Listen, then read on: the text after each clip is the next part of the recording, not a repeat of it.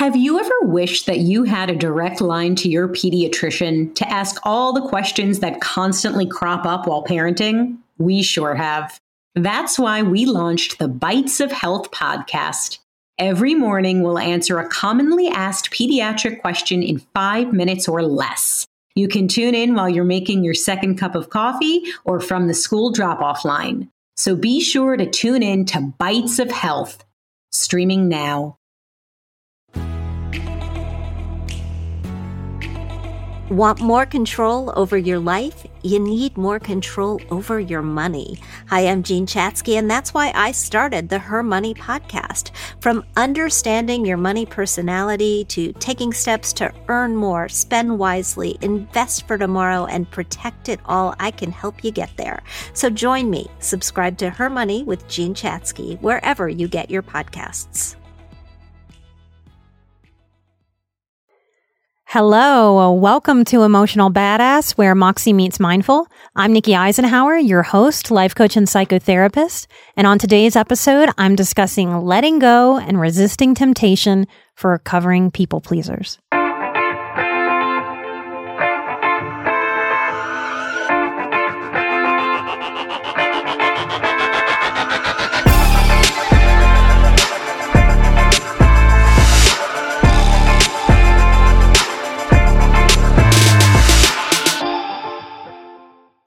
Remember my first counseling supervisor. He was a PhD student old enough to be my grandfather. He went by the name Gus and he looked like Santa Claus. Full on white beard and hair, round and jolly with a cane. Gus was the first person to talk to me about inner child work and the first person to explain letting go to me. Gus would come visit me in my windowless office at my first job while I was completing school. I wish I remembered what I was trying to let go of or what I was needing to let go of. I don't remember.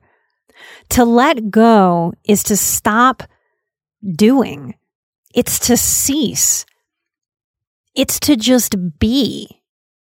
And to do that, there's almost a trust process in the universe. Because if I stop trying to overfunction, if I stop trying to overthink, if I stop fretting, then I'm letting go and letting God or letting the universe, as the saying goes. To let go is to allow what is versus fight what is.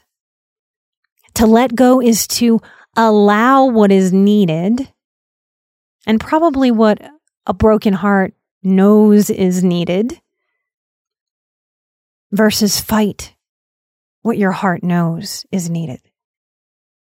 Part of my birth story is that I came close to dying. The adults were prepped for me to die, and I didn't, obviously.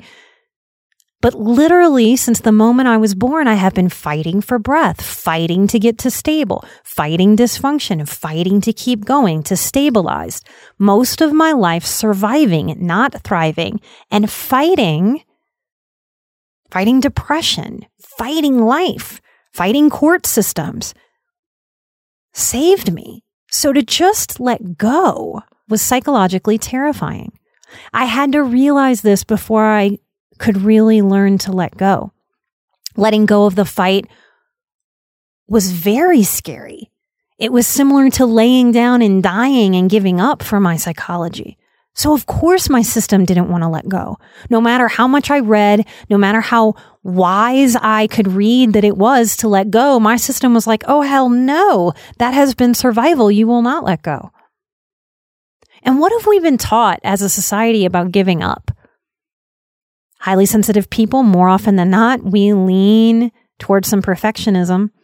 We lean towards some workaholism. We tend to have a lot of strong work ethic. And perfectionism, that doesn't lend itself to being like, okay, cool, let me just give up on this. We hold on for dear life, and it saved a lot of us. So letting go is this shift all of a sudden to permission to give up if we are recovering codependents, also known as recovering people pleasers, the newest term for codependency is a self love lacking addiction. But if we are in recovery from these things, letting go feels like giving up on a whole person. If we've broken up with a company and a job or a person and a family, it feels mean or wrong to begin to have new physical boundaries after a breakup and new emotional boundaries after a change. We must be honest with ourselves about our codependency. The old, sort of basic, antiquated definitions are that an addict is addicted to a substance or behavior, but the codependent people pleaser person is addicted to the addict, to the person. So, if that's the working sort of original definition of codependency, and we've just expanded that, what we're talking about is almost like a person addiction.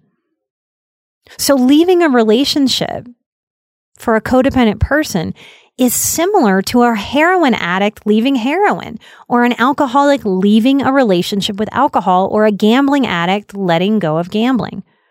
The difference is in romanticizing things. We warn addicts in recovery about the dangers of romanticizing old drinking stories without playing the tape all the way to the end. And that tells you how old that phrase is because we don't even have tapes anymore. We used to be able to record and fast forward VHS tapes before we had DVDs. Those of you who are old enough will remember that. Those of you who are younger will have no idea what I'm talking about. But the idea is that we don't want to just romanticize things as human beings. We want to play the tape all the way through. We want to play the entire video because if a heroin addict goes and grabs some heroin, he can romanticize that. Oh, it'll feel so good, won't it? But if he plays the old tape a little bit further through, he can see himself in a gutter, overdosed. And that can help him not use again. People pleasers tend to super romanticize the potential for reciprocity in relationship, despite all evidence to the contrary, and winds up being a real problem in terms of self manipulation.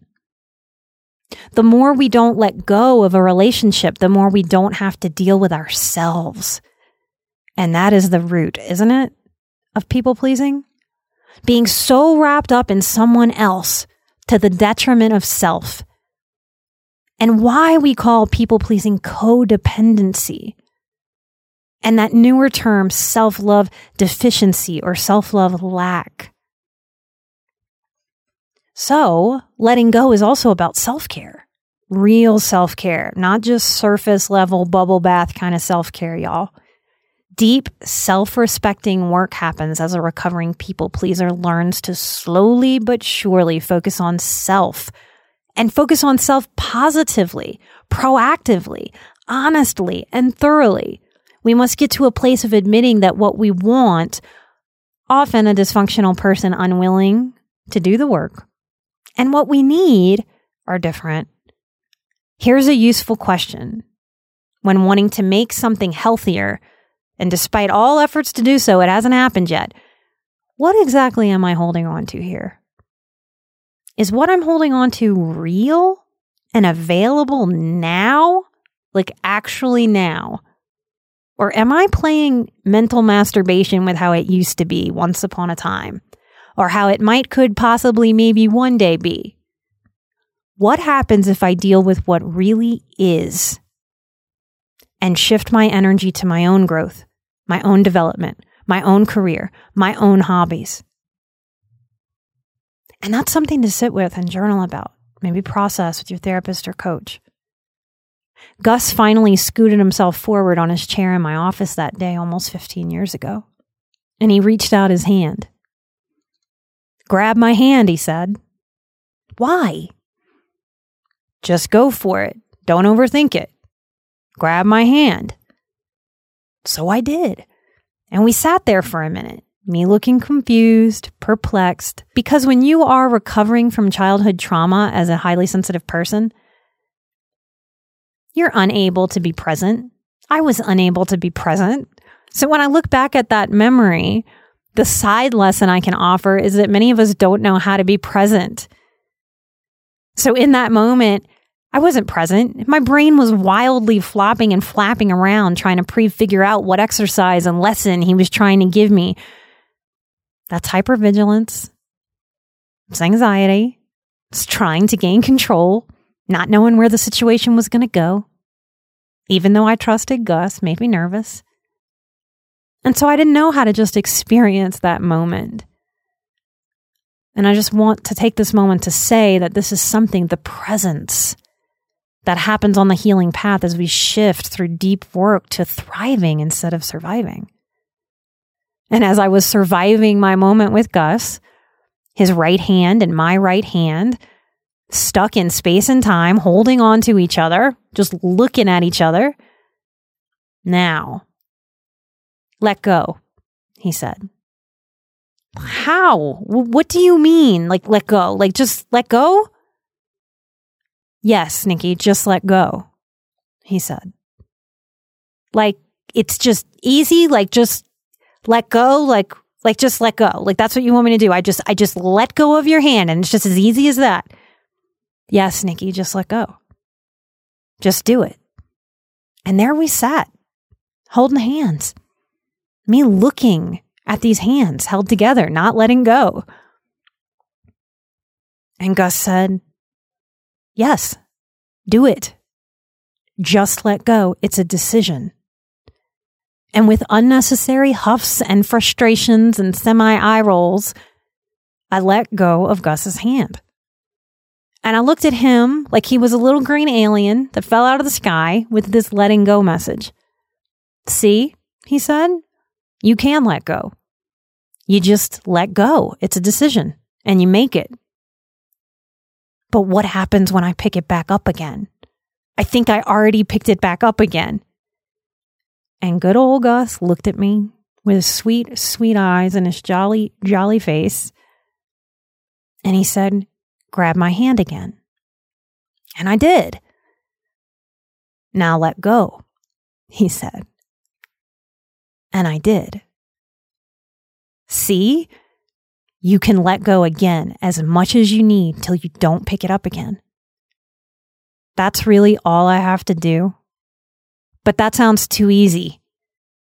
I just let go over and over again till I stop picking it up, just like that.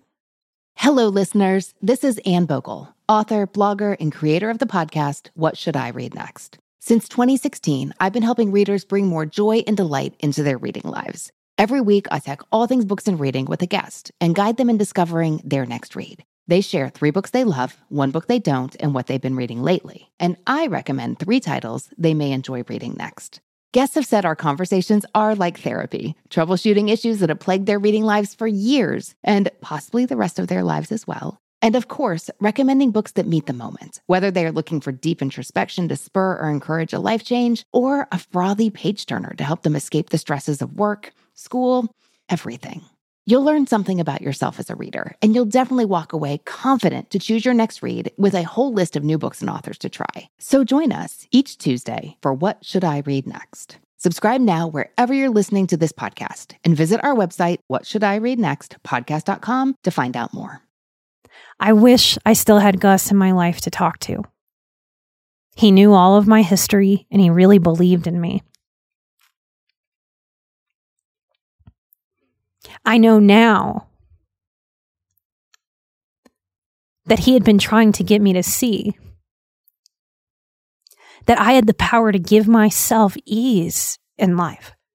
That life doesn't necessarily dole out easiness, but that part of our personal power sits with how we respond to life and struggle, and that I could learn how to give myself more ease.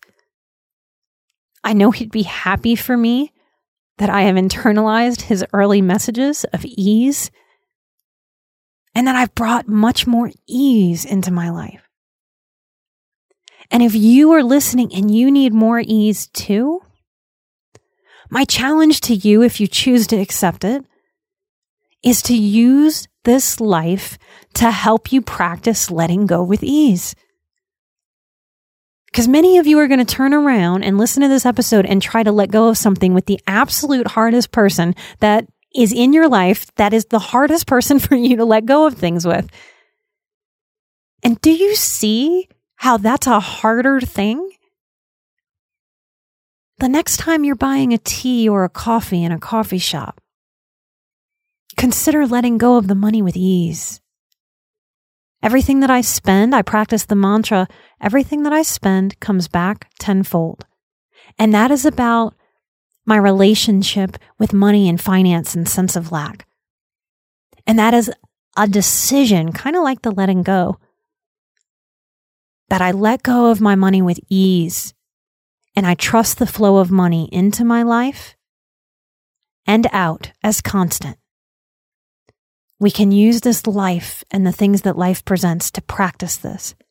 And when I pick up something that is no longer useful for me emotionally in my head, when I've done the work to figure out that it is no longer useful for me to keep picking this up and turning it over and looking at it, then I notice with ease and I put it down and I let go with practiced ease. Are you blocking easy vibes by misbelieving that letting go isn't loving? I'm going to say that again. Are you blocking easy vibes in your life by misbelieving that letting go isn't loving? How would either Gus or I have moved forward with living in life if I had never let go of his hand? We'd still be in that damn office. Letting go lets all of us meet the potential for growth from the discomfort of change. And when we let go, we make room for new things. And if you've left something recently, I want to challenge that you didn't do that easily. No HSP does. You did that after a whole hell of a lot of effort. And if you got to the place of deciding, I have to go, this isn't healthy for me, I need space from this, I need to let go, I need to invest in my life, then you have some hard earned wisdom. And I want to challenge you to live from that wisdom instead of living from a place of holding on. Most human beings I'm saying most, that might be unfair. But part of the human condition is that we tend to grow when we're uncomfortable. We tend to grow from the discomfort. That discomfort motivates change. So letting go is sometimes the exact most loving thing we can do for ourselves and each other. Final little thing I want to say from the wisdom of Gus Gus was also the man in my life who first told me and showed me how to hold little baby Nikki and rock her and love her and soothe her. And the idea for me that I would soothe myself was so foreign. I didn't know that soothing was okay. Gus opened the door for me to reparent myself. I can still see that massive Santa Claus shaped man showing me how he had to hold and rock his inner child too. He leaned forward in the chair and he held his arms like he was rocking a precious little baby. And he didn't half ass it, he didn't just put that on for me. The highly sensitive empath in me that I didn't know I was in that moment could feel how honest he was when he showed me holding his inner child.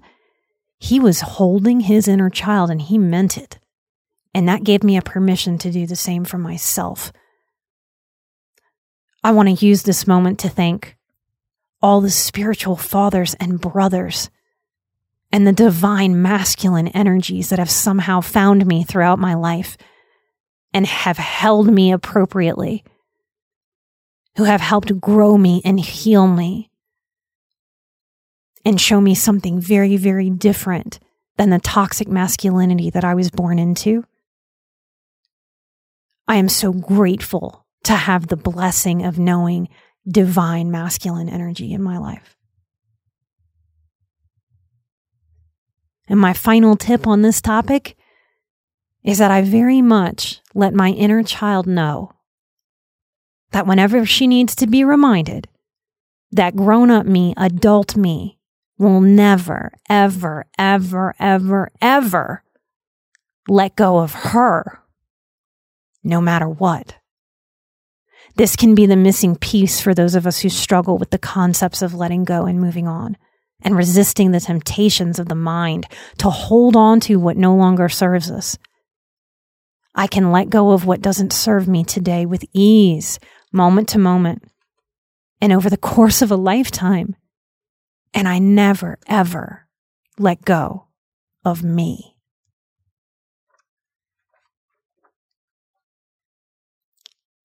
Light and love, everybody. If you're interested in working on these things with me, I invite you to join the Boundaries course. I teach it once a year. It's coming this October. Early bird coupon code saves you a hundred bucks if you pay in full. Early bird 2020, or you can pick a three, six, or 12 month payment plan. The cheapest payment plan makes the course $37.50 a month. Because I know some of you won't even go look because you've gone to go look at the pricing from other coaches and nearly choked. It's very important to me that I find ways to make this work available to people at reasonable prices so that they can engage the healing work that they need to live a freer, lighter, joyful, boundaried life of ease and letting go when it serves us. If you're on Patreon, don't use that code. Find the code at Patreon that saves you an extra 50 bucks than the early bird code. I want to thank some of these amazing Patreon supporters of the show. Y'all help keep the show commercial free. Thank you so much. That is how we keep this show running.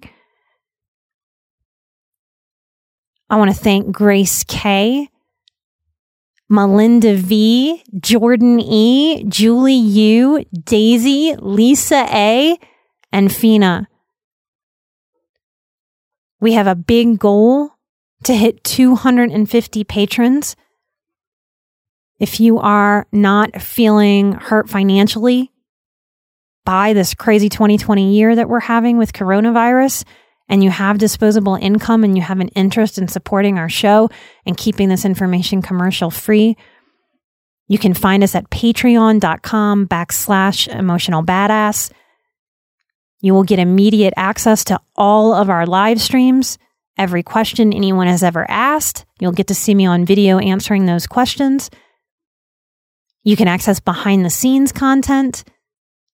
And at the $5 level, you can access the 20 plus extra shows that aren't on the iTunes feed.